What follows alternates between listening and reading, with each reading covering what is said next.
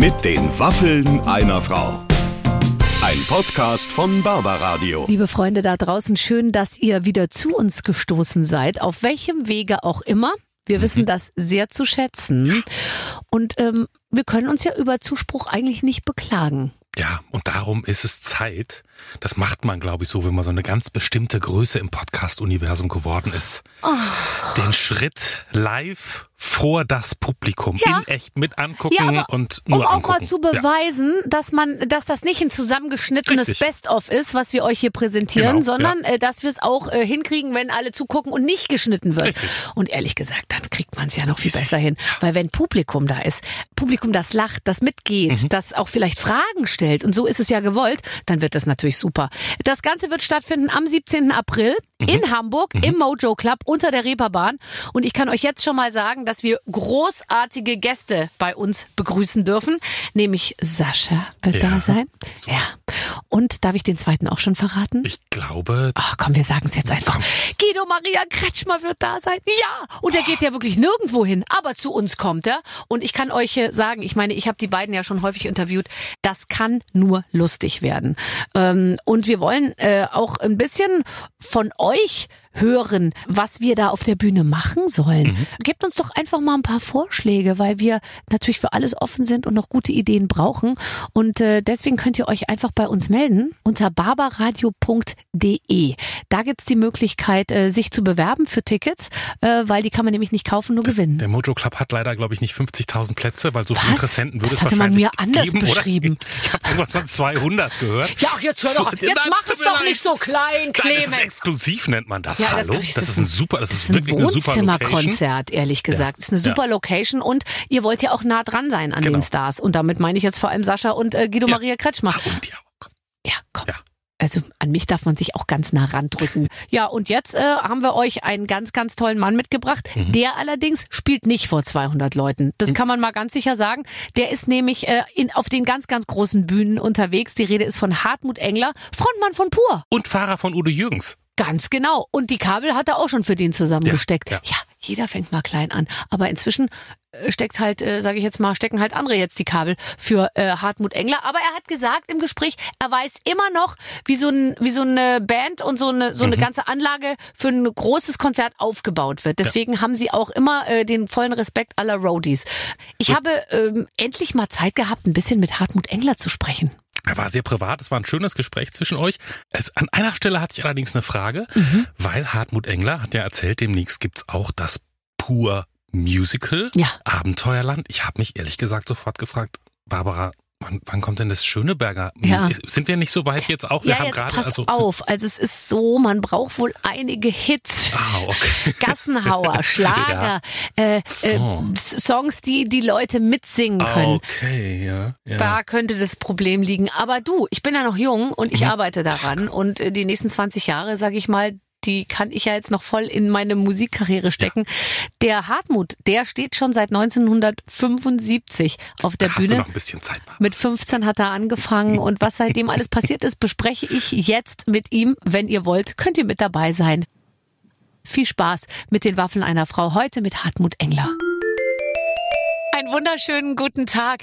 Ich freue mich, dass uns zugeschaltet ist durch eine offensichtlich sehr stabile, dicke Leitung der wunderbare Hartmut Engler von Pur. Hey, was, was eine Begrüßung. Ich dachte, ich lege schon mal ein bisschen Ja. vor, damit du gleich weißt, was hier Sache ist. Okay. Ah, Sehr gut. Ich habe was so Lustiges über dich gelesen, nämlich du hast irgendwann mal gesagt, ich gehe nicht mehr ins Frühstücksfernsehen, weil ich keine Lust habe, früh aufzustehen. Ist das immer noch so? Äh, Das ist erst seit äh, nach der Pandemie so.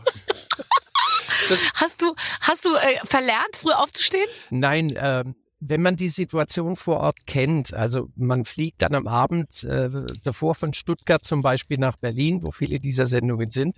Ja. Man sitzt dann mit der Band trotzdem noch bis um halb zwei in der Hotelbar, geht Mhm. dann schlafen und äh, Wecker klingelt um vier, weil man Mhm. sich im Bad schon warm singt und weil man um sechs Mhm. Uhr live singen soll. Mhm. Und das ist eigentlich abstrus. Das äh, ist wie Jetlag, äh, künstlich erzeugen. Und so habe ich ähm, als Wunsch für meinen 60. Geburtstag äh, für mich erfüllt, dass ich der Plattenfirma gesagt habe, keine Frühstücksfernsehsendung mehr für Herrn Engler, weil jetzt ist er nämlich in dem Alter, wo er auswählen darf, wie lange er schläft. So, und jetzt die Frage, ich als alter, ähm, wie soll ich sagen, ich bin ja sehr, ich habe schon manchmal Angst so, nicht vom alt älter werden, aber davor, dass ich bestimmte Sachen nicht mehr will oder nicht mehr kann. Ähm, äh, hast du jetzt einfach zu deinem 60. bei bestimmten Sachen gesagt, das möchte ich, das möchte ich jetzt anders haben? Hast du da die 60 als Anlass genommen? Ich, also bei, bei mir ist es so, dass sich äh, zwischen 50 und 60 so äh, die ersten Zipperlines jetzt so körperlich angemeldet haben.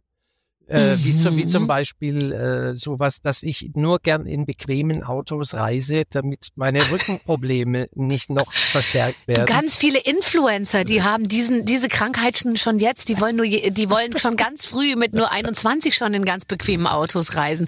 Aber du bist jahrelang sozusagen mit einem hart gefederten VW-Bus, wo man beim Bremsen noch gehört hat, wie das Benzin nach vorne schwappt, äh, äh, durch die Republik gefahren und hast dich eigentlich ähm, nie gefragt, oder? Nee, ich habe mich wirklich erst gefragt, als äh, sich diese Körperstellen gemeldet haben gesagt haben, hey, also wenn du willst, dass ich still bin und Ja. dir keine Schmerzen zufüge, dann musst du ein paar Sachen ändern. Bequem, Ja. Bequemes Reisen, bequem schlafen und Ja. so für die Psyche gut ausgeschlafen sein und eben keine Frühstücksfernsehen mehr machen. Ach, das ist doch fantastisch. Wie gut, dass wir uns zeitmäßig total nach dir richten konnten. Ja. Irgendwie. Sehr Erreichen angenehm, wir dich- Ja. Erreichen wir dich denn in einer Phase der sozusagen der Entspannung oder bist du gerade auf dem Sprung in was ganz Großes? Also noch bin ich super entspannt, äh, gerade auch ein paar Tage Urlaub in der Sonne noch hinter mich gebracht äh, und seit gestern Abend bin ich wieder zu Hause. Also ich bin hier ganz, ganz entspannt und äh, habe der Dinge, die da jetzt auf mich zukommen. In zwei Wochen gehen die Proben los Oh äh, für unsere Tournee, die dann am offiziell am 19. April in München in der Olympiahalle startet. Nach fünf Jahren die erste Hallentour für Pur. Extrem So. lange Zeit. Münchner Olympiahalle. Das klingt super. Ja. Ganz ehrlich, das klingt super. Ähm, ist das, äh, hast du die in guter Erinnerung, die Münchner Halle? Äh, ich habe alle großen Hallen in guter Erinnerung. Oh Gott, ich wünschte, ich könnte diesen Satz auch sagen. Wir, ja, wir, wir, wir haben wirklich das große Glück, dass der Zuspruch nicht äh, abgenommen hat über die Jahre, auch nicht über die Pandemiejahre. Dann muss, Musst dann du muss eigentlich ich, noch? Ja, dann muss ich sagen, also dann, dann freue ich mich jetzt auf eine ziemlich heftige Probenzeit und dann ist die Band endlich mal nach fünf Jahren wieder auf einer Hallentournee durch die großen Arenen im Land und ich freue mich tierisch, die ganzen Leute mal wieder zu sehen. Wie lange hast du die Jungs jetzt nicht gesehen? Also wenn ihr jetzt nicht gerade Konzerte spielt und nicht in der Tourphase seid, dann sieht man sich ja auch eine ganze Weile nicht, oder? Also während der Pandemie, da wir jetzt auch nicht mehr Tür an Tür wohnen, war es so, dass man sich über Monate zum Teil nicht gesehen hat. Äh, Mhm. Jetzt hatten wir Promophase fürs äh, persönliche Album, fürs neue. Da hatten wir natürlich einige Fernsehshows zusammen und äh, das, das ist so zum Aufwärmen. Auch im, im letzten Sommer haben wir fünf Open-Air-Konzerte gespielt. Eins davon äh, praktisch mit Dach über einer Mittelbühne vor 68.000 Leuten in der Arena auf Schalke. Das war natürlich, Das gibt's nicht. das war rasant und da konnten wir uns wieder testen. Die, die Magie stimmt noch, wir können es noch. es hat sich nichts wegpandemisiert. Äh, es ist Hat man die gut. Zeit, wenn man da steht, unter einem Dach auch noch, ist ja der Gipfel des Festivals, Ja. also du unterm Dach, alle anderen wie auch immer, 68.000 um euch rum, hat man die Ruhe und die Zeit, es zu genießen, weil ich weiß, du bist aufgeregt. Ich weiß, dass du manchmal wirklich davor, dass du sagst, wahrscheinlich, oh Gott, jetzt, jetzt da raus, also ich könnte mir jetzt was Besseres vorstellen, aber oder was, äh, man will ja manchmal, man hat ja so einen Fluchtreflex. Hast du manchmal die Zeit, während du singst, deine Jungs so anzuschauen und dir so zu sagen, ja, ist richtig geil, was wir hier machen? Hat man, hat man die Zeit oder zieht das alles an einem vorbei wie so ein Film? Ähm, das, es sind die Momente, äh, wenn die Songs fertig sind, vielleicht kurz bevor man die Überleitung zum nächsten macht.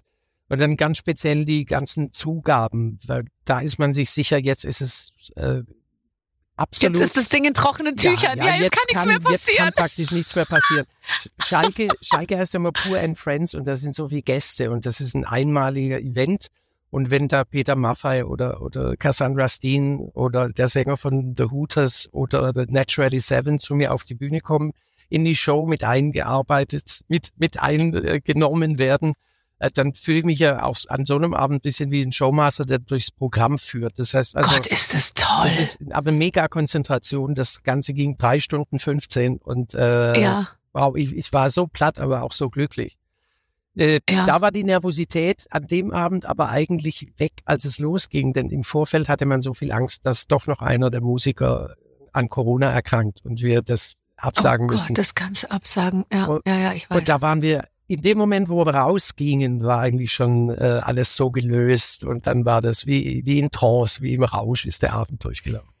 Ähm, ich wollte dich fragen, was der schönste Moment in deinem Musikerleben ist. Also jetzt nicht im, äh, äh, äh, über die ganze Zeit, sondern der Moment immer wieder. Also ist es der, Ta der Moment, bevor du auf die Bühne gehst, der Moment, wo du die Zugabe singst. Das ist nämlich mein liebster Moment im Musikerleben.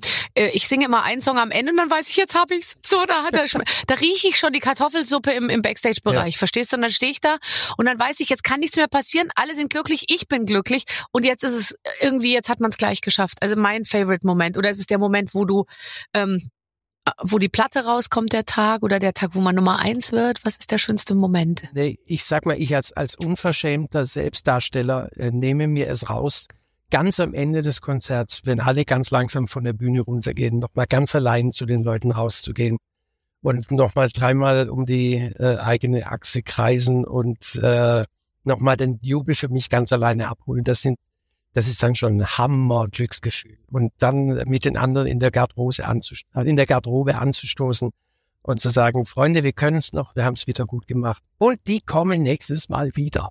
Die kommt nächstes Mal wieder. Denkst du je an Geld? Zählst du so durch die ersten Reihen, dann rechnest du und dann denkst dir, geil, jetzt habe ich richtig was verdient heute Abend? Nee, äh, es ist super angenehm, jetzt im Vorfeld zu wissen, dass, dass die Tour quasi Dass ausverkauft man was verdient. Ja. dass die Tour quasi ausverkauft ist.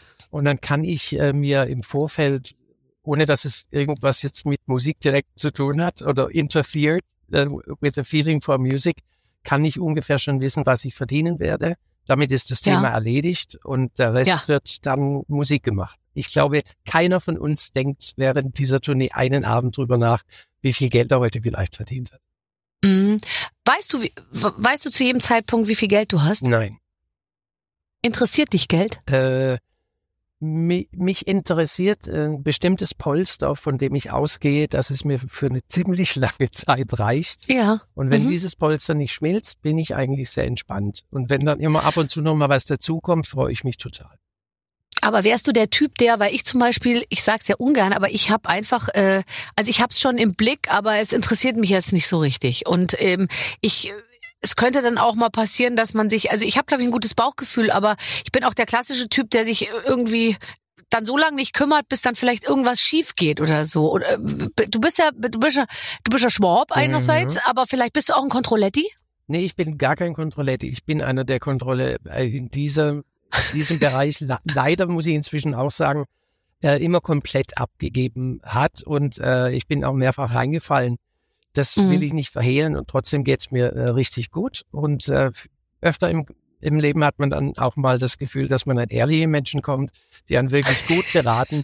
Aber ich ähm, habe meine Blauäugigkeit diesbezüglich nie äh, verloren. Also die habe ich nicht abgegeben. Also ich, ich Mhm. übe Kontrolle äh, über meine Blauäugigkeit aus, aber bleibe blauäugig, dass ich gern die Kontrolle abgebe. Boah, aber soll ich dir mal was sagen? Das ist total Ja. geil. Können wir das bitte notieren? Das geht in unser kleines philosophisches Büchlein. Nee, aber weißt du was, ich, ich weiß genau, was du meinst. Und ich glaube ja, dass man mit, also das ist ja auch ein ganz klares psychologisches und auch soziologisches Experiment immer wieder, jemandem Vertrauen schenken. Ähm, damit kommt man am Ende weiter in seinem Leben insgesamt. Und ich glaube, man wird weniger häufig enttäuscht, wie wenn man durchs Leben geht, in dem immer währenden Glauben oder dem Gefühl, alle wollen hier nur mein Geld und alle wollen mich betrügen und da kontrolliere ich jetzt aber nochmal und so. Ich glaube, damit äh, hat man äh, oft nicht die gleichen Erfolge wie, wie mit der Blauäugigkeit. Ja, es ist auch eine Frage des Zeitmanagements. Also wenn ich Ab Abrechnungen exakt prüfen würde von, von solchen Tourneeveranstaltungen, Mhm. da hätte ich ja immer eine Woche weniger Urlaub hinterher, weil bis das Ja. alles durchgelesen wäre, so dass ich es wirklich nachvollziehen könnte. Also Mhm. das tue ich mir nicht mehr an. Ich äh, hoffe, immer mit Leuten zusammenzukommen, die ehrlich sind und äh, ja, es, aber das ist schon ein Thema, das einen hinter den Kulissen mitunter beschäftigt.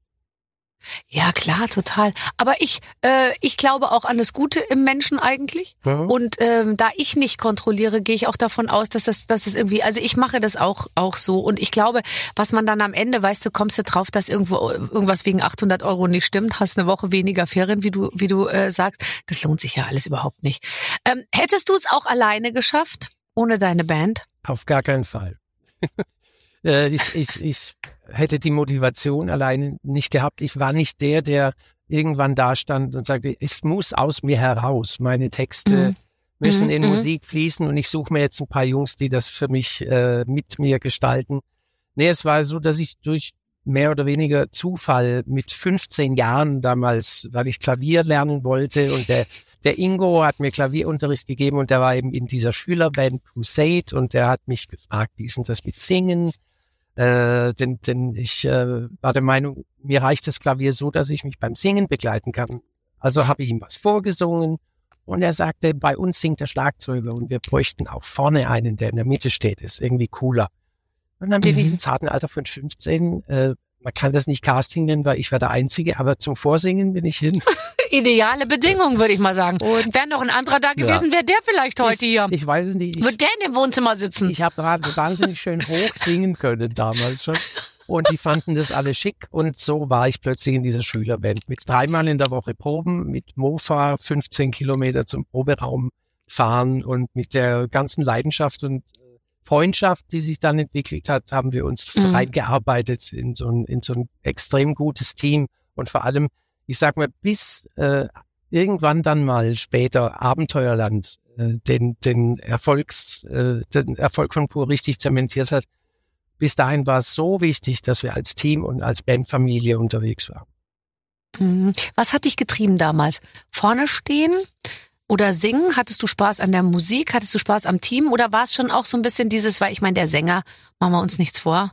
Also ich weiß nicht, wie der Bassist aussieht von Coldplay, aber ich weiß, wie der Sänger aussieht. Ja, Also da ist man natürlich schon auch das Gesicht immer der Band. ja äh, in, den, in den Anfangsjahren war die Freundschaft das ganz Wichtige, auch dieses sich aus, äh, sich aufgehoben fühlen in der Gemeinschaft. Mhm. Mhm. Ähm, Und Struktur, dreimal die Woche Proben, Ja. Konzerte, das ist ja wie ein Ja, Leistungssport. spätpubertär äh, hätte man auch immer nur in der Disco abhängen können oder andere, Ja. andere Dinge probieren. Äh, wir hatten da wirklich unser gemeinschaftliches Ziel und wir kamen auch alle so aus der Ecke Söhne heimatvertriebener Eltern und äh, ähnlicher Background. Keiner äh, hat den reichen Papa. Wir mussten also auch viel arbeiten gehen, um äh, uns Mikrofone und Verstärker zu kaufen. Das, das schweißt ungemein zusammen und, und dieses Ziel da hat keiner aufgegeben, weil wir, glaube ich, sonst im Leben nie etwas gefunden hätten, was uns noch mehr Spaß gemacht hätte, als dieses gemeinschaftlich in den Bus reinzusteigen, irgendwo hinzufahren, aufzubauen. Mhm. Wir haben damals ja natürlich unsere Boxen auch noch selber geschleppt, selber verkabelt. Äh, Das ging bis zu einer Größenordnung von 2000 Leuten, wusste, glaube ich, jeder von uns, wie man das ganze Zeug selbst aufbaut.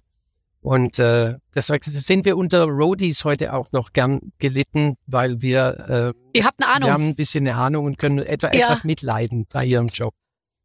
Ja, ja, klar.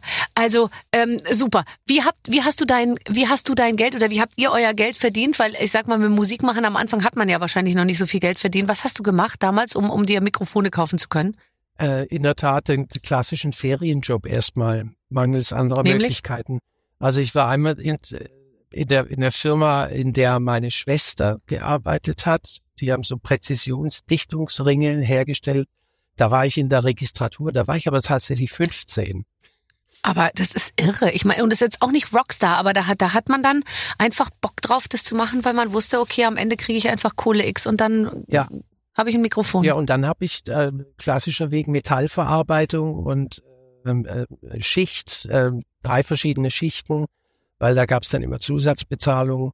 Und äh, ja, da hat man, hat man mit vielen interessanten Menschen zu tun gehabt, aber ich war dann doch froh, als äh, ich dann diese Zeit beendet hatte und wieder im Proberaum stehen konnte. Dann kam ja das Studium für uns alle. Ja, ich wollte gerade sagen, also Ja. ihr habt natürlich alle studiert. Also es war jetzt Ja. nicht so, du konntest dich natürlich nicht mit 17 schon voll auf die Musik verlassen. Nein, es, es war so, dass wir äh, alle in irgendwelchen Studienfächern unterkamen, die meisten so Richtung Musiklehrer, bei mir war es Englisch, Deutsch für Lehramt am Gymnasium. Und äh, das war unser Alibi. Also Hungerstudent darf man ja sein. Äh, Mhm. Während die anderen schon Jobs hatten, haben wir immer noch studiert. Und, und das haben wir halt so ein paar Jahre gemacht. Ich habe studiert von montags bis äh, donnerstags und von Freitag bis Sonntag äh, war Musik angesagt. Wir haben auch dann Coversongs gespielt in amerikanischen Soldatenclubs. Mhm. Zwischen Garmisch-Partenkirchen und Bitburg war, glaube ich, die Reichweite. Mit unserem alten siebeneinhalb Tonner Anlage hinten drin, Band vorne und so sind wir durch die Gegend gerattert. Wie hat man euch denn vermarktet? Also wie habt ihr euch angeboten? Wie kommt man denn in so eine Kaserne? Wie kommt man nach Bitburg? Wer, wer bucht einen da? Äh, über einen äh, gemeinsamen Freund Mhm. ähm, haben wir den Kontakt zu einer Agentur bekommen. Es gab da richtige Agenturen für Ami-Club-Bands. Und die haben äh, sich bei den Officers und NCO-Clubs um das Programm gekümmert. Und wenn da eine, eine Rockband, Variety Rockband hießen wir damals, A Variety Rockband. Was singt man denn als Variety von Rockband? ACDC bis Frank Zappa, Oh, von A bis ah, Z, okay, alles. okay.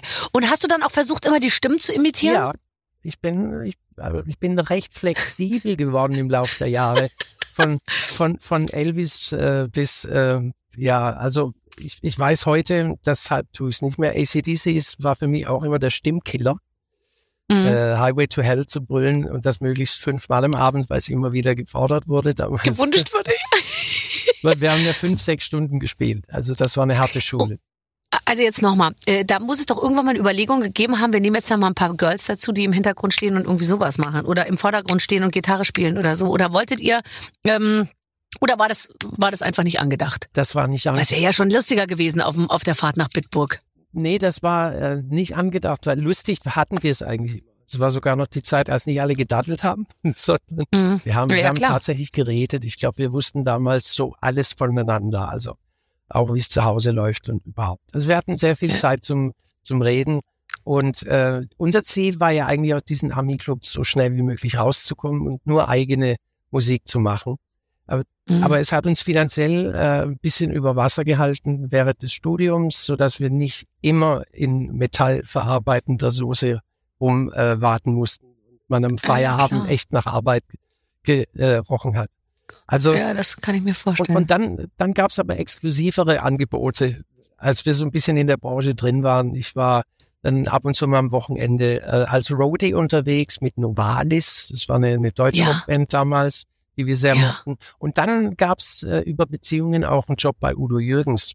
Und so habe ich Ein Job bei Udo Jürgens, Ja. was, was ist das dann genau? ich habe LKW gefahren, ich habe äh, die Bühne aufgebaut und ich habe Und hast du ihn mal gesehen? Hast du ihn zu Gesicht aber bekommen? natürlich, ich habe ihn ja beleuchtet. Ich habe ich war der, der Oh. Spotmann, der den, den großen den großen Lichtkegel auf Udo richtet. da hattest du ihn ja richtig in der Hand, sag ich mal. Ja, aber da, Pass mal auf, Udo, das läuft, heute läuft so. Du legst noch Tausender drauf ja, und dann bist du immer schön hell. alles, alles, äh, es, es war so, dass er aber zu der Zeit noch wenig Kontakt mit mir gepflegt hat. Weil ich, Ja, ja, ich war der Student im Blaumann. Äh, Jahre später sollte sich das aber ändern. Da haben wir uns dann tatsächlich auf sehr freundliche, freundschaftlich, kollegiale Art kennengelernt. Haben auch ein ehrenwertes Haus in der Pur-Version zu seinem 60. Geburtstag, glaube ich, Toll. im Fernsehen toll. gespielt. Und ja, also ich möchte es nicht missen. Er hat mich dann öfter auf Konzerte eingeladen und äh, wir waren Ja. hinterher essen. Ja, er fand Pur dann in der Tat sehr schön. Er hat beim Radiointerview gesagt, von diesen neuen Bands äh, findet er Pur sehr, sehr gut. Und Ach, ich habe ihn dann getroffen bei einer Fernsehshow und habe ihm gesagt, ähm, ich bin übrigens der von Pur, aber ich bin, ich war auch der von Udo Jürgens und von der Pippi Lienhardt Band damals. Und dann hat er Ja. meine Nase angeguckt und hat gesagt, ich kenne ja, ich erinnere sie.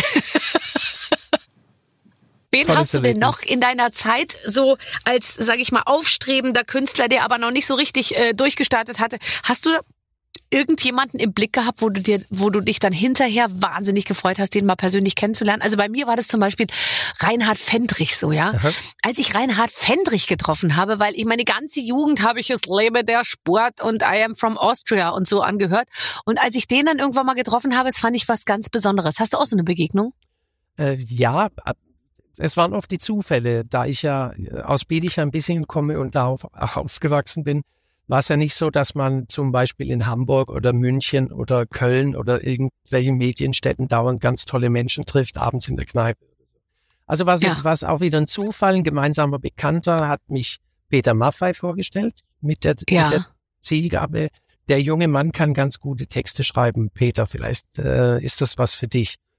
Und dann hat der Peter gesagt, ja, junger Mann, dann lassen Sie mal hören. Äh, ja, er hat, äh, er hat einfach, ja, äh, dann bring was, hat er gesagt. Und Dann bring was. Oh, Und dann- ich finde den, ja, ich finde den, finde ich sexy, den Peter Maffei. ich ja Ich finde den Er super. war ja jetzt im September auch schon dann praktisch zum zweiten Mal bei Pure and Friends, äh, Ja. 20 Jahre und 40 Jahre eine Band. Und er war auch 2001 der erste Pure and Friends Gast in der Arena auf Schalke.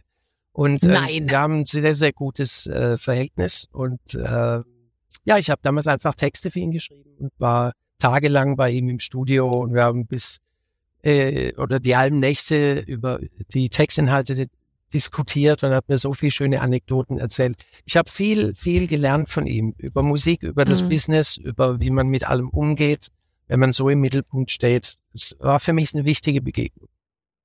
Was äh, wäre denn mh, aus dir geworden, wenn der Peter Maffei dir nicht gesagt hätte, was, wie man sich verhält, wenn man im Mittelpunkt steht? Ja, ich bin, ich bin durchaus äh, selbstanalytisch und auch lernfähig. Und das Schöne ist, äh, wir haben, wir haben, so eine Band ist so ein, so ein Selbstkorrektiv. Also mhm. wenn einer irgendwie wirklich mal links oder rechts rauszugehen droht, dann gibt's da noch ein paar andere, die auf Augenhöhe einen zur Seite nehmen können und sagen, hey, guck mal, dass du vielleicht, oder das, der Satz stammt von mir selbst in den Spiegel hineingesagt, guck, dass du äh, morgens immer sagen kannst, dass du am Abend davor dich nicht den, den Schritt zum kleinen, vom kleinen zum großen Arschloch gegangen bist. Ich glaube, so war der. Ja, ganz gut. Ah, das ist so wichtig. Gilt ja branchenübergreifend übrigens. Ja. Sollten sich alle äh, tatsächlich äh, äh, auf die Fahnen schreiben.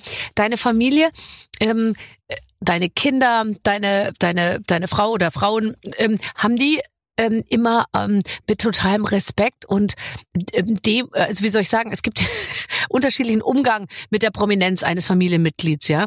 Und ähm, wenn ich mich mit Herrn Jauch immer unterhalte, muss ich sehr lachen, weil Herr Jauch kommt dann nach einem viertägigen äh, Fernseh-RTL 20.15 Uhr Live-Marathon nach Hause und meint, man würde ihm dann einfach nur zurufen, bring bitte Semmeln mit. Und ansonsten würde auch keiner nachfragen, was er die letzten vier Tage gemacht hat. Er soll einfach nur pünktlich morgens kommen, die Semmeln mitbringen und dann ist aber auch gut.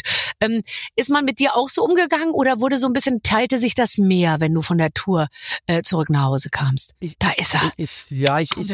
Ich bin ja, nein, also das Klatschen kam nie und ich habe es auch nicht verlangt. Das äh, kommt dann tatsächlich auch dann, wenn die anderen auch klatschen, weil meine Familie ja doch auch äh, sich jede Tour zumindest ein, zweimal anschaut und die Kinder dann auch da sind. Mhm. In der Arena auf Schalke war es auch so, dass ich tatsächlich ganz am Ende so gegen halb fünf morgens äh, das letzte Bier in meinem Hot- Hotelzimmer mit Blick über Gelsenkirchen mit, mit, mit, meinen, No. mit meinen Söhnen zu mir genommen habe und äh, das war sehr schön.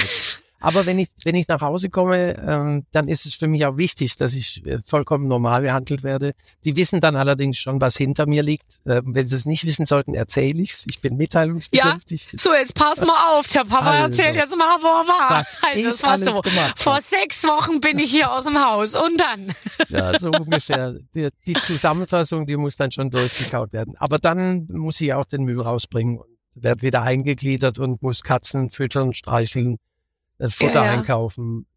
Aber Ist auch okay. warst du mal, ja, warst du mal zwischendurch versucht, auch dich auf so ein Popstar-Leben ein bisschen auszuruhen? Weil es ja eine super Entschuldigung für, ich bin müde, ich bin noch nicht im Rhythmus, ihr ahnt ja nicht, was da los war. Leute, äh, Publikum, das zieht auch wahnsinnig viel Energie, ich leg mich nochmal hin und so. Äh, Kann man das dann auch manchmal machen? Weil man ist ja der, man ist, man, man kann es ja einfach behaupten, dass es so ist. Und dann legt man sich halt einfach nochmal oben in den zweiten Stock und, und sagt, ich bitte jetzt nicht stören, bitte. Also, wenn ich da so versuche, ehrlich zu sein und in mich zu gehen, dann war es sicher die Zeit, als die Söhne noch recht klein waren. Ach, was? Und, und ich mir dann doch äh, das Recht rausgenommen habe, durchzuschlafen, weil ich schließlich den Job hatte und äh, da war Ja. das mit der Gleichberechtigung in der Phase sicher nicht so groß geschrieben. Tut mir auch im Nachhinein ein kleines bisschen leid. Ich hätte vielleicht ein bisschen anders angehen können. Ja, Aber, aber es sind, sind großartige Jungs geworden, auch wenn der Papa die Nächte durchschlafen konnte. Ja, eben weil der Papa immer so entspannt war. Weißt du, wenn der dann die Treppen runterkam, dann sowas von gut. Warst du mal bei einem Elternamt oder bei Mutter und Kind schwimmen oder Mutter und, Mutter und Kind turnen? Äh, beim Elternabend mehrfach. ja. Ja, oder? Ich möchte diese Art, diese Art äh, von Diskussionen, die da manchmal entstehen, äh, möchte ich durchaus missen. Ja, ich weiß. Und immer wenn man denkt, jetzt ist es vorbei, dann rutscht noch mal ein auf so einem Ja. ganz kleinen Stuhl nach hinten und sagt, Ja. jetzt hätte ich doch noch mal eine Frage zum Richtig. Sexualkundeunterricht. Richtig. ja. Genau. Ach ja, ähm, wussten aber deine Kinder immer ganz genau, was du machst? Also ab wann würdest du sagen, haben die verstanden, ähm, dass, dass, du, dass du ein Star bist, wo, äh, wo die Leute äh, klatschen, wenn er auf die Bühne kommt? Ich, ich habe das versucht, wirklich relativ lange, relativ klein zu halten, sage ich jetzt mal. Und ich bin bis heute eigentlich äh, ganz froh, wenn sie nicht mitkriegen, was abgeht sozusagen, so richtig im Detail. Also bei mir kam die Trennung äh, von ihrer Mutter, äh, als die Jungs vier und sechs Jahre alt waren. Und ab da war ich mehr Ah, oder okay, weniger mhm. Wochenendpapa. Und Mhm. ähm, das hat mir eigentlich auf, auf der Ebene auch nur die Möglichkeit gegeben, sie, sie auch ein bisschen in mein Leben, in mein Business mit einzuführen. Das heißt, sie waren schon relativ früh auch mal bei Konzerten vorbei und haben das mitbekommen. Und äh, deshalb ist es für sie komplett normal, äh, dass die Leute über mich reden, wenn ich am Flughafen mit ihnen auf dem Flug warte. Äh, und äh, inzwischen sind die natürlich in ihrem eigenen Leben aufgestellt. Die sind beide Mitte 20 leiden Mhm. nicht unter, unter der Popularität ihres, ihres Vaters in keinster Weise. Äh, Sie haben es äh, für sich selbst entschlossen, im Hintergrund zu bleiben. Also ich nehme sie bis heute nicht auf Veranstaltungen mit roten Teppichen mit, äh, wo Nee. Fotozwang herrscht. Schlau. Und das, das, das wünschen sie auch nicht und das respektiere ich. Aber sie bekommen natürlich die guten Seiten, würde ich sagen, bekommen sie mit. Ja. Das sage ich auch immer, wenn dann die Leute sagen, ja, aber bist du denn dann, äh, keine Ahnung, am Freitagabend immer nicht zu Hause und so, dann sage ich, nee, aber dafür gibt's eben halt alle Jahr, halbe Jahr ein paar äh, neue Turnschuhe für die Kinder und die können im großen Garten spielen und, äh, und so. Das ist ja, äh, ist ja auch irgendwie was wert. Meine Kinder äh, zum Beispiel, sie gehen mit sehr großer, wie soll ich sagen, Langmut äh, mit mir um und wenn, wenn wir irgendwo angehalten werden und ich ein Selfie machen soll, also die laufen einfach weiter. Das interessiert die auch alles überhaupt nicht. Ist ganz, Also ganz wirklich genau ganz so. toll, wie ja. die dies mit so einer völligen Normalität. Mein Sohn unterbricht kurz seinen Satz, wartet, bis das Foto gemacht ist. Also die gehen dann natürlich aus dem Weg und dann redet er einfach weiter und dann es wird kein Wort drüber verloren. Das finde ich eigentlich ganz cool. Ja, das ist einfach ein Teil des Lebens, aber ein kleiner. Ich kenne das ähnlich. Die gehen einfach weiter und warten dann mit etwas Abstand, bis der Vater, Ja, genau. bis der Vater Hat's- nachkommt. Hattest du ähm, mal Paparazzi so richtig vor der Tür? Äh, ja. Das, wenn, wenn so Dinge passieren wie äh, Ehescheidungen, wo dann steht Mhm. so ein ganz in so einer Zeitung mit so ganz großen Buchstaben steht dann, Ja, steht dann ja. Traumehe kaputt, obwohl die keine, Ahnung haben, ob das eine Traumehe war, aber es liest sich halt Ja. irgendwie besser. Dann muss man schon damit rechnen, das kann auch abgesprochen sein, dass im Garten einer liegt, der einem beim äh, abschießt, wenn man gerade Kartons für den Umzug rausräumt. Und Ist, ist dir das passiert? ja, das ist mir passiert, mehrfach äh, in solchen Situationen. Oder wenn eine neue Frau im Leben auftaucht, so Ja. ist es auch besser, man organisiert das, als dass man wirklich überrascht wird.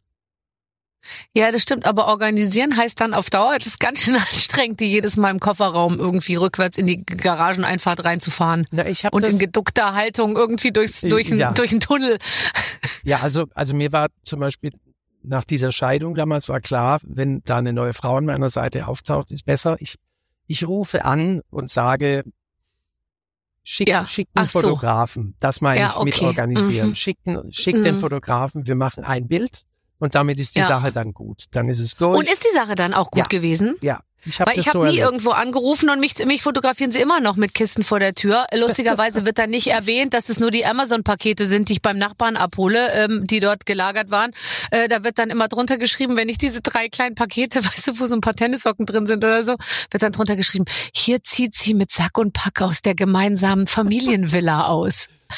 Äh, Nein, ich habe das, ich habe das so transparent gemacht, wie ich es machen will. Das heißt, Mhm. äh, ich hatte dann nach meiner Scheidung eine neue Freundin. Wir haben uns fotografieren lassen. Das war jetzt aber eine Freundin, die äh, Nubia aus der Schweiz, die äh, eben Mhm. in dem Business auch unterwegs war.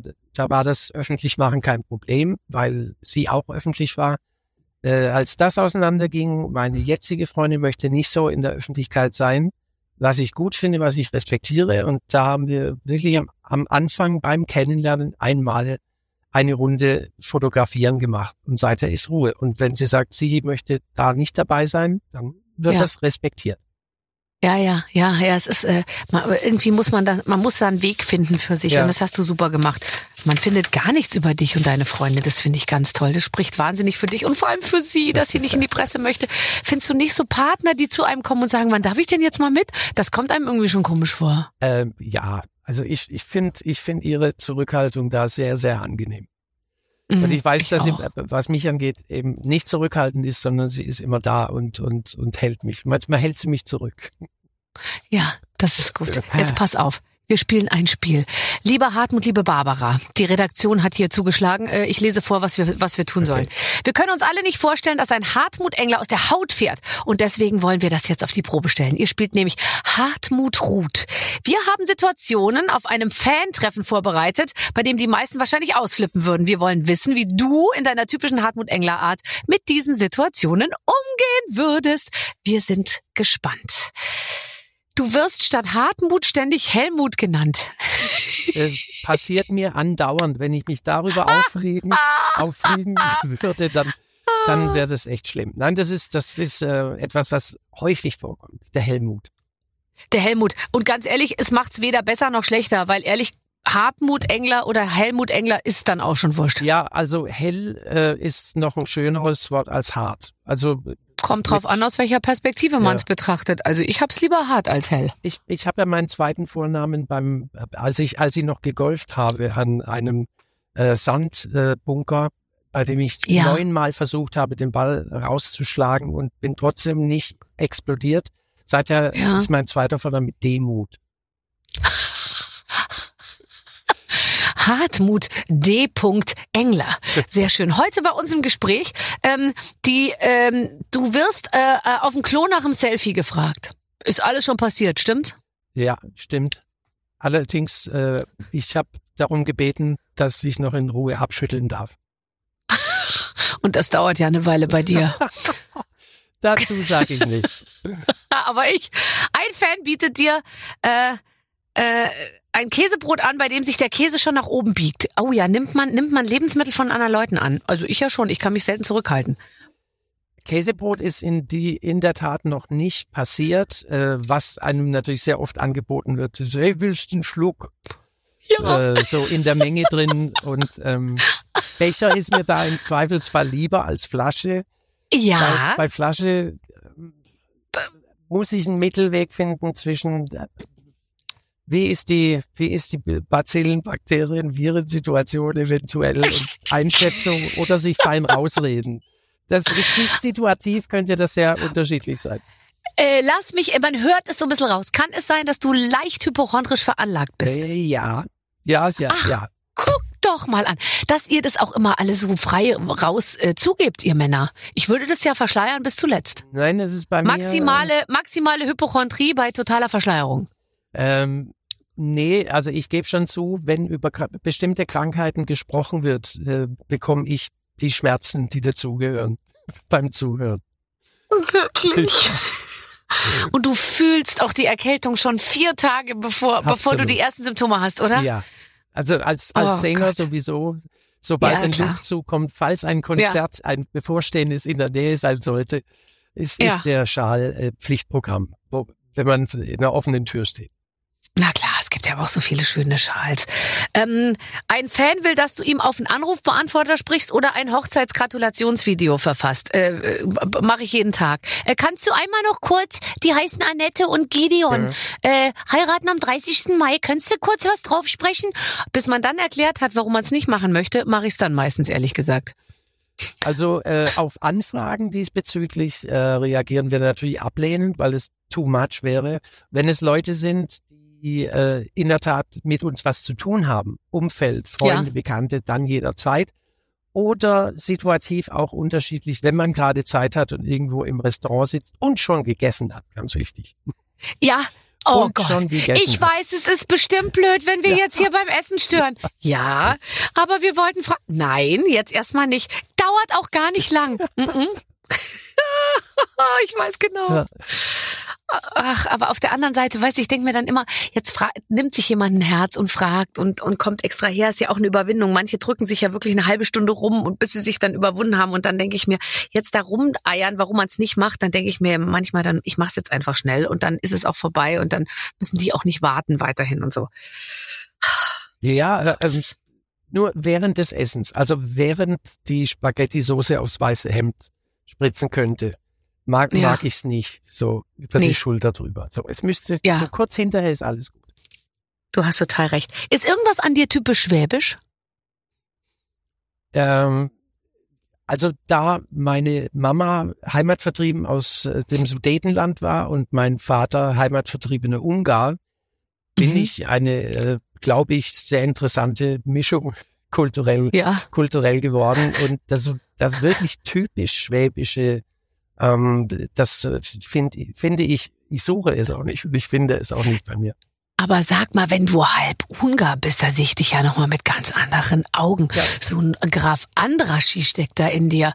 Graf Andraschi. Ähm, bist du ab und zu in Ungarn? Hast du dir mal angeguckt, wo deine Familie herkommt? Ich war in Budapest äh, und ich habe auch schon mal am Balaton äh, Urlaub gemacht.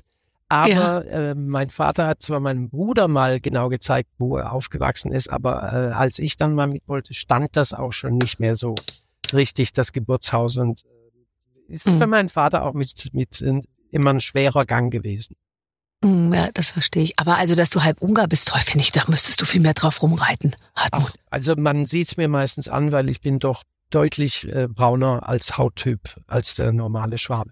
Ich habe immer, Alter, ich schau hab, ich hab immer so eine so eine angenehme Bräune das ganze Jahr. Eine angenehm, am ganzen Körper. Das ist eine Information, die mich jetzt zum Beispiel wieder interessiert. Das habe ich ja Ähm, gar nicht gesagt.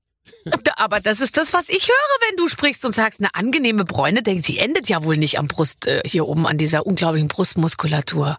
Ähm, Ah, okay. Pass auf. Äh, Düsseldorf, diesen Herbst passiert's. Musical, ja, das pur Musical mit, mit allen Hits. Ja. Abenteuerland. Die haben, also wer auch immer, du vielleicht am Mhm. Ende, ein Musical geschrieben, wo das alles vorkommt oder haben, haben das andere Menschen für euch gemacht? Das ist ja Wahnsinn. also in der Tat kam 2018 von seitens des äh, Musical-Veranstalters äh, B&B äh, ein junger Mann auf uns zu, der hatte Mhm. eine Idee für ein Musical. Wir haben Ja. uns das angehört und ich habe mich in die Idee auch komplett verliebt. Wir haben uns ganz oft äh, getroffen, denn es war nicht die Bandgeschichte, die erzählt werden sollte, sondern mit unserer Musik sollte eine Geschichte erzählt werden, die eine Familie Schirmer um, umfasst, äh, über drei Generationen. Äh, die Reminiszenz an, an unsere Band ist vielleicht, dass, dass der pubertierende, jugendliche, 18-jährige Junge äh, in der Band spielt. Aber ansonsten ist es eine Geschichte, die heute hier in unserer Gesellschaft äh, passieren könnte, in so, sozusagen das Abenteuerland in uns allen. Und äh, ich fand das so toll und es hat lange Jahre gedauert, bis sich so weit entwickelt hat. Im letzten Oktober äh, hatten wir dann ein sogenanntes Reading. Das heißt, da waren so 10, 12 Schauspielersänger, die haben uns 50 Minuten Auszug aus dem Drehbuch, das ich inzwischen ganz kenne, äh, vor, Ja. vorgesungen, vorgespielt. Und äh, ich habe so viel Tempotaschentücher gebraucht. Also es, es, oh nein. es geht unter die Haut. Es ist Wahnsinn.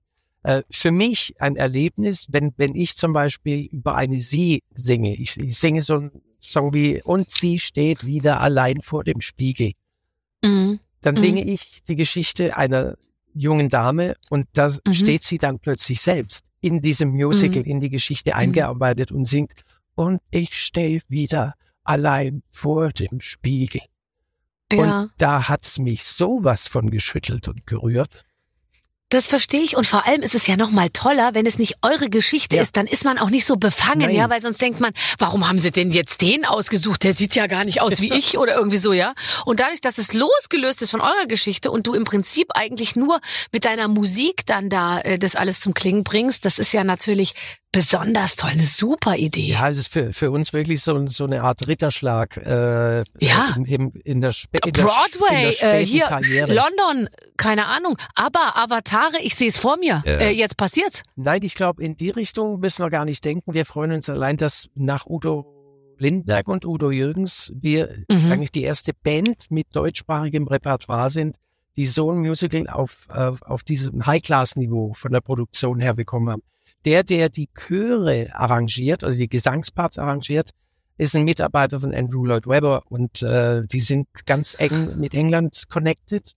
Und Mhm. ähm, ich, ich glaube, dass das ein unglaublich schönes äh, Musical wird, das erstmal fünf Monate laufen soll.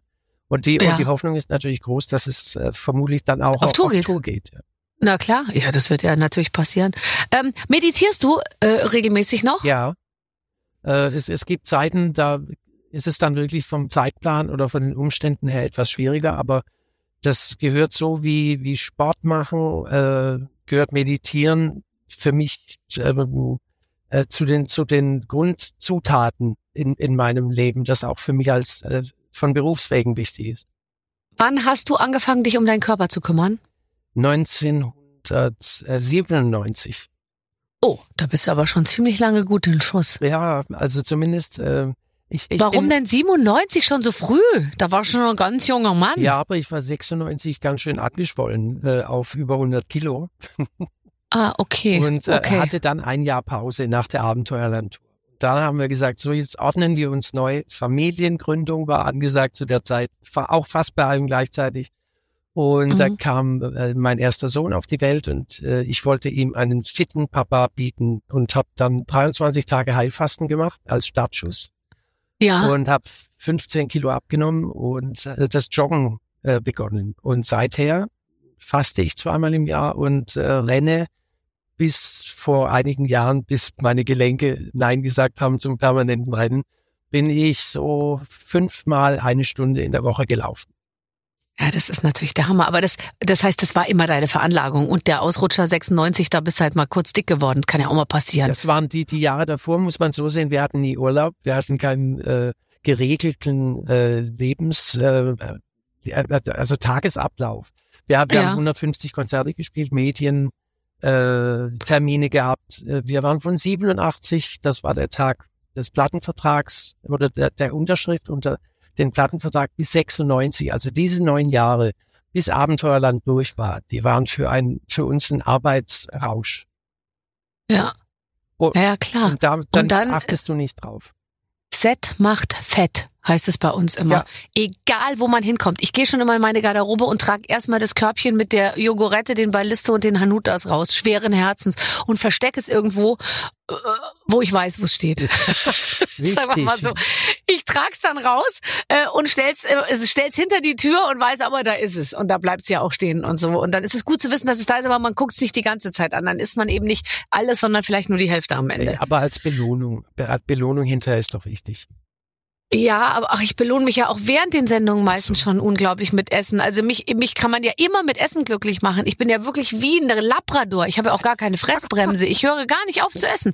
Es gibt dann auch manchmal Zuschriften von, von Zuschauern, die einfach sagen, äh, kann, kann sie denn jetzt auch mal aufhören äh, zu essen? Tatsächlich. Äh, Grönemeyer äh, habe ich letzte Woche interviewt, äh, was ganz toll war. Und der hat mir erzählt, er ist nach Italien gefahren, um dort äh, ein Album ähm, sozusagen zu schreiben. Und dann haben sie sich dort eine ganz tolle Köchin ähm, organisiert, die sie jeden Tag wunderbar bekocht hat. Und daraufhin hat er jetzt gleich noch ein Rezeptbuch rausgebracht. Ein Kochbuch, parallel zu seiner Platte. Das Ja, könnte, also- das mit dem Kochen könnte mir jetzt nicht passieren, aber, aber gut essen auf jeden Fall auch. Ja. Ja, auf jeden Fall auch. Ähm, wer wäre deine Traumfrau? Und sag jetzt nicht deine eigene, äh, aber so irgendein, du kannst dir jetzt, ja, weil dann alle immer sagen, meine Frau. Aber äh, du darfst jetzt von allen möglichen Frauen, die wir alle kennen, auf der Welt eine aussuchen. Geht das eher in Richtung Halle Berry? Ist es eher Kim Basinger? Ist es, äh, ist es, war es früher Samantha Fox Also, oder Demi Moore? also ich, ich war überhaupt nie so der, der äh, Sexbomben-Fan. Das, das hat mich äh, nie in, interessiert. Also Mhm. ich muss sagen, an, anhand der ähm, meiner Lebenspartnerin bin ich auf kein bestimmtes Bild fixiert. Das ist praktisch. Weißt du, wenn man so schmal positioniert ist, da macht man sich nur Probleme. Äh, ja, also ich, ich, ich, ich denke über sowas eigentlich geraume Zeit schon nicht mehr nach, weil mir geht das so gut. Äh, Was ist das für eine Vorstellung? Traumfrau. Wenn ich die dann kennenlerne, dann, dann nervt die mich. Ich kann ja nur von der Optik ausgehen. Oder bei einer, Ja, das meine ich. Optik. Optik. Wer sieht gut aus in deinem Sinne? Wer hing über deinem Bett früher? Oh Gott. Die letzte, die ich rein so optisch äh, Drop Dead Beautiful fand, das war äh, Liv Tyler. Aber das ist jetzt Ja. auch schon ganz viele Jahre her. Die ist aber immer noch toll. Ja, die ist immer noch. Ich war ganz, ganz, ganz früher Kim Basinger. Ich auch. Ich auch. Und jetzt hast du dir mal noch mal neuneinhalb Wochen angeguckt. Das musst du noch mal machen, weil da, her. da ist ja auch so tolle Musik Ja. drin. Brian Ferry und so. Habe ich, äh, kriege ich jetzt ab und zu mal bei Instagram zugespielt und dann denke ich mir, die war einfach umwerfend. Ja, oder äh, von den Musikerinnen war's. Ja. Ich war total verliebt, das gebe ich zu, aber schon in jungen Jahren in Kate Bush. Ja. Die, Hast du die mal getroffen? die habe ich leider nie getroffen. Es, es, gibt, es gibt ganz wenige. Ich habe so viele getroffen, aber Kate Bush war nie dabei. Stell dir mal vor, weißt du, wen ich mal getroffen habe? Michael Jackson. Den habe ich auch nicht getroffen. Wow. So. Siehst du? Michael Jackson. Es gibt ein Foto, wo ich so ganz eng neben Michael Jackson stehe und es ist der Moment, wo ich mir überlege, kann ich ihm die Hand schütteln? Und ich habe mich dann dagegen entschieden, weil ich dachte mir, entweder sie fällt ab oder es passiert irgendwas anderes Schreckliches. Und ich dachte mir, er will sicher auf keinen Fall, dass ich ihm die Hand schüttle. Deswegen habe ich mich nur so buddhistisch verbeugt, wie man das so macht im Showgeschäft. Kann- also ich, ich habe ein ganz, äh, ganz äh, tolles Foto, über das ich mich so freue. Eins meiner Lieblings-Promi-Fotos. Ich mit der ganzen, mit Steve Tyler und seiner ganzen Band Aerosmith. Da Aha. waren wir gemeinsam in der ersten Reihe beim Boxkampf damals bei Klitschko in München. Ja. Und äh, das sind das sind so meine Highlights. Ich habe wunderschöne Bilder mit mit äh, mit Reinhard May. Ich war bei einer goldenen goldenen Kamera. Da stand ich dann neben, wenn ich mir den Namen doch immer so gut. Bill Clinton, Nee, der war es nicht. Luciano Nein, Pavarotti, es war ein Schauspieler. egal. Ich komme Äh, nicht drauf. Falls, Don falls Johnson. es mir noch einfällt, sage ich. Alles fantastisch. Ein letztes Spiel habe ich noch für dich. Ich habe noch nie, so heißt es, ich lese dir eine Behauptung vor und du sagst dann, ob sie stimmt oder nicht. Hm, Ich habe noch nie ein TikTok gemacht. Äh, stimmt nicht. Ich habe schon welche gemacht. Hast du einen eigenen TikTok-Kanal? Nein, ich mache nur TikToks, wenn ich aufgefordert werde von, von Mitarbeitern, dass ich doch, doch was für den TikTok-Kanal machen soll. So. Ganz genau. Und bei, von Mitarbeitern, also aber für deine eigene Sache. Ich werde manchmal aufgefordert, ein Snapchat zu machen und da darf man doch immer nur 10, 10 Sekunden oder 15 oder so. Und ich fange da an zu quatschen. Dann sagen die immer zu mir, danke, schon vorbei. Und dann gehen die mal weiter. Ist ganz erniedrigend.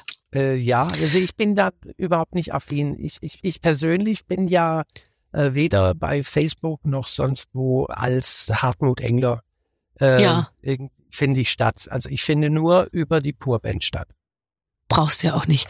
Ich habe noch nie überlegt, in den Ruhestand zu gehen. Das ist nicht ganz richtig. Während der Pandemie habe ich mir überlegen müssen, wie es Mhm. denn wäre, wenn das jetzt schon der Ruhestand wäre. Und ich fand die Idee nicht gut. Das heißt, aktiv in den Ruhestand zu wollen, dieser Gedanke ist mir noch fremd. Super. Das, das beruhigt uns alle sehr. Ich habe noch nie Urlaub alleine gemacht. Das ist richtig. Das ist auch schrecklich. Ich habe mich letztens wieder mit jemandem unterhalten und der hat mir erzählt, er hat seine letzten beiden Geburtstage alleine gefeiert und er fährt auch gerne alleine in Ferien. Und da muss ich sagen, I don't understand it. Äh, mir geht es auch so, dass ich das teilen will, das Erlebnis. Und, Ja. und äh, das kann eine große Gruppe äh, im Freundeskreis sein oder, oder die Partnerin oder die, oder die Kids. Aber ich möchte es teilen können. Ich möchte es mit jemandem gemeinsam erleben. Ja, bist du dann auch der WG-Typ, theoretisch? Weil ich könnte ja auch sehr gut in der WG leben. Ich könnte ohne weiteres jetzt mit vier Leuten zusammenziehen und ich würde, ich würde das als was ganz Tolles empfinden. Große Wohnung, gebe ich zu. Jeder Riesenzimmer, alles toll. Große Küche, große, aber, also jetzt, nicht jetzt, jetzt mehr, aber wärst du der WG-Typ gewesen? Ähm, ich ich, ich habe zum Teil in, in WGs mitgewohnt mit, äh, Ja. mit äh, Frau, äh, Frau, die ich damals kennengelernt habe als Student. Ja. Und äh, ich fand das eigentlich sehr aufregend, immer dann nachts noch nach Hause zu kommen und da wurde dann auf dem großen Tisch noch Risiko gespielt bis morgens um vier. Äh, Ach, wie toll. was ich dann nicht gut fand, war, äh, dass man keinen eigenen Kühlschrank hatte und, und äh, der Bereich des Kühlschranks, der für einen eingeteilt war, der war schon leer geräumt. Ja, klar. Du, sorry, wir hatten so Hunger. Ja. Wir be- besorgen es aber morgen Ja, neu. genau. Und dann wusste man schon, es wird nicht passieren. Es wird nicht passieren. Also inzwischen, inzwischen hat sich das geändert. Ich glaube, heute wäre ich kein WG-Typ mehr. Nee, das glaube ich auch. Aber es gibt wahrscheinlich da draußen noch ziemlich viele Leute, die rumrennen und erzählen, ich habe mal mit Hartmut Engler zusammengelebt. Das ähm, kann Oder? sein. Die mit dir damals zusammen in der WG waren. Also, ähm, gut. Ich habe noch nie eine Sexstellung gegoogelt.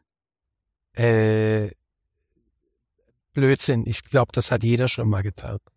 Ja, oder? Ja, das gibt doch diese. um sich dann einfach auch Infomaterial anzuschauen, sage ich jetzt mal, wie, wie, wie es dann Ja, aussieht Entschu- letztendlich, weißt du? Ich müsste, ich müsste aber eher sagen, eigentlich nicht gegoogelt. Äh, früher, äh, als mich das noch interessiert hat, um da was zu lernen, Als du noch Stellungswechsel vorgenommen Da- hast. nee, also als man das noch nicht kannte alles, Ja, ich weiß. da hat man sich äh, in Büchern bedient, in denen das aufgezeichnet gell? war. Oh, so ein Buch hatten meine Eltern auch. Das habe ich aber sofort gefunden im Kleiderschrank. Und dann, und dann habe ich mir das angeguckt und dann dachte ich mir, pervers. Ja. es, sollte, es sollte ja so sein, dass man dann gedacht hätte, das muss ich unbedingt auch mal probieren. Ja, genau. Ich war noch ein bisschen zu jung und dann zwei Jahre später dachte ich mir, ach, ich hol's noch mal raus. Und dann äh, äh, und dann hat man es halt durchgearbeitet. Und ich bin bis heute noch nicht ganz durch, ehrlich gesagt. Okay. Ähm, Ja, da, da gibt's vermutlich auch zu viel. Ja, ich finde, man muss auch nicht alles probieren. Nee. Aber es gibt viele Sachen, die macht man jahrelang und man weiß gar nicht genau, wie die heißen. Äh, Weißt du? Muss man das? Nee, muss man nicht. Solange der andere weiß, was man Ja, will. ja. Ich glaube, das macht es auch nicht schöner, wenn man es wenn man's benennen kann. Ja, genau. Ich habe noch nie einen Friseurbesuch bereut, wäre noch eine Frage an dich.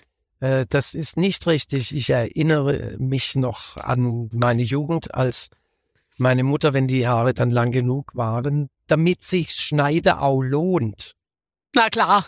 mich dann zum Friseur gebracht hat und ich dann immer mit einem Mackie. Das heißt, also die Haare waren dann etwa ein die standen Zentimeter. dann auch richtig so. Oh ein Gott. Zentimeter, also kurz vor der Glatze, damit es auch lang hält. damit es sich lohnt und damit es auch lang hält. Das heißt, Oh, man äh, kann so gut verstehen wir, irgendwie. wir waren Aber nicht, hast du dann nicht so oft umgekehrt, beim Friseur, sagen wir es mal so. hast du dann umgekehrt deinen Jungs alles erlaubt in Sachen Frisur? Absolut. Ich habe mir meinen Freiraum auch genommen. Von mir gibt's äh, Fotos mit 15, 16, da habe ich, hab ich also schulterlanges, wallendes Haar und ähm, ja, man kennt von mir ja auch die Fokuhila mit Ohrringen. Na klar, und blonde hier an der Locke. Seite so ein bisschen Ja. blonde Locke und so, ja. Also Aber weißt du was? Also will. Ich finde, ich sehe das jetzt, äh, ich sehe das jetzt rückblickend immer und denke mir, ähm, dass ich, ich finde das, also damals fand ich es, glaube ich, nicht so gut äh, so, aber heute, ich habe mir vorhin so Fotos von dir angeguckt, da dachte ich mir, ach guck mal, der Hartmut, ja, sieht aber gut aus. wenn der Fotograf und die Stylistin sich viel Mühe geben, kann man schon schöne Fotos von mir machen. ja, Man braucht halt Fachpersonal. Ja, unbedingt. Ja, Hilfe, ganz Hilfe genau. annehmen in solchen Situationen. Hilfe annehmen in solchen Fällen, auch mal um Hilfe bitten, Ja. wenn man das Gefühl hat, man kriegt's alleine nicht hin. Aber Ja. ist es denn nicht bei Fotoshootings auch immer wieder schwierig, dass man sagt, oh Gott, jetzt wieder ein kariertes Hemd und wieder da sitzen und cool gucken und trotzdem irgendwie auch zugänglich gucken und sexuelle Verfügbarkeit äh, äh, versprühen bei gleichzeitiger maximaler familiärer Nähe irgendwie. Also ich sag mal, diese Fotos da machen, man ist wird ja, das, das ist ja auch ein großer Teil deines Jobs. Ähm, ich habe den Eindruck immer gar nicht. Äh, wir machen immer ein sehr großes Fotoshooting, wenn ein neues Album ansteht. Und da werden Mhm. sehr viele Motive geschossen. Und Mhm. davon zehren wir dann eigentlich eine ziemlich lange Zeit. Okay. Und was, Okay. also so äh, speziell verabredete Fotoshootings gibt's bei Pur, weil wir das alle nicht so super mögen, Mhm. nicht allzu oft.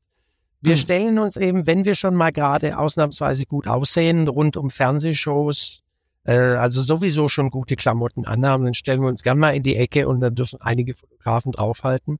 Und Ja. so kommt das eine Bild zum anderen. Von uns gibt's aber auch, äh, wenn man bei uns äh, Facebook schaut, dann gibt's äh, Herr Engler äh, einfach mal gerade in der Jogginghose mit einem verschnuselten T-Shirt, der was Ja. Neues erzählt. Ihr Lieben, das und das ist neu und so weiter. Da achte ich jetzt auch nicht sehr drauf. Ich bin dann auch nicht geschminkt. Ich bin ja auch jetzt nicht geschminkt. Ich habe Nee. ich hab nur eins meiner Lieblings-T-Shirts angezogen. Ich habe es gerade gesehen, Peanuts und dann gehen die wie die Beatles Genau, über den Zebrastreifen. Das ist süß. Ach, sehr schön. Ich sehe dich ja nur oben rum, aber äh, ist auch okay. Ich nehme, was ich kriegen kann von dir, Das Hartmut. wird- Es war mir Du, ich, ich kann dir die Jogginghose auch zeigen nachher, aber äh, das, mu Äh, das muss nicht sein. Sonst kannst du uns die auch gerne per Post jetzt noch nachkommen lassen. Wir sind alle sehr interessiert hier in der Redaktion. Sie ist bequem. Grau und bequem. Ich freue mich wahnsinnig, dass ich mit dir so lange sprechen durfte und schicke dir beste Grüße nach Hause und äh, hoffe, wir sehen uns bald. Viel Glück äh, mit, mit Tour, mit Album persönlich, mit Abenteuerland, Musical, mit allem, was in diesem Jahr noch ansteht. Ja, und, und zum Schluss, ich habe mich auch total gefreut, weil du passt oder der Termin mit dir, der passt so auf unser neues Album. Da gibt's einen Song, der heißt Laune. Und da verabrede ich mich mit der lang verlorenen abhanden gekommenen guten Laune. Und die gute Laune ist dann praktisch in dem Lied die Frau, mit der ich mich treffe. Und du bist schon sowas, habe ich mich äh, heute Nachmittag, äh, heute Vormittag schon gefreut, äh, wie die personifizierte gute Laune. Und äh, Ja, ich komme aus der Nummer nicht mehr raus, weil alle halten mich für die gute Laune. ja, aber Deswegen, du hast mir jetzt auch schon wieder heute heute das Morgen freut mich sehr. Ich habe heute Morgen noch nicht so richtig äh, gelacht und jetzt Ja. jetzt habe ich mehr gelacht als den ganzen Morgen zusammen. Sehr gut, aber du kannst es dir ja immer wieder angucken äh, und anhören. Äh, das alles in der Barbara Radio App. Äh, tschüss Hartmut. Ja, tschüss Barbara. Ja, auch wenn ich ihn am Ende noch mal ein bisschen so aufs körperlich-sexuelle bringen Mhm. wollte, er hat Ja. sich nicht so Das- richtig drauf Das war nicht eingelassen. seine Spur. Das war nicht seine Spur. Aber Kate Bush konnte ich immerhin Ja, aus ihm stimmt, rauskitzeln. Ähm, ja, wir werden ja häufig verglichen, die Kate und ich. Mhm. Äh, Habe ich auch schon aufgehört, ja. bist ein Schleimer, Clemens. So, arbeitest du für Kate Bush, Barbara Schöneberger? Ich, ich kann es manchmal auch nicht mehr auseinanderhalten. So ist es, ja. Also ich bin persönlich jetzt ab und zu schon mal ein bisschen ins Schwäbische reingerutscht, jetzt im Gespräch mit, mit dem Hartmut Engler. Noch hässlich Und deswegen kann ich es euch nur ans Herz legen, in der nächsten Woche wieder auf dieser Plattform vorbeizuschauen, weil dann gibt's den nächsten Gast Mhm. und der hat's mit Sicherheit wieder in sich. Bis dahin, alles Gute. Tschüss. Mit den Waffeln einer Frau. Ein Podcast von Barbaradio. Das Radio von Barbara Schöneberger. In der Barbaradio App und im Web. barbaradio.de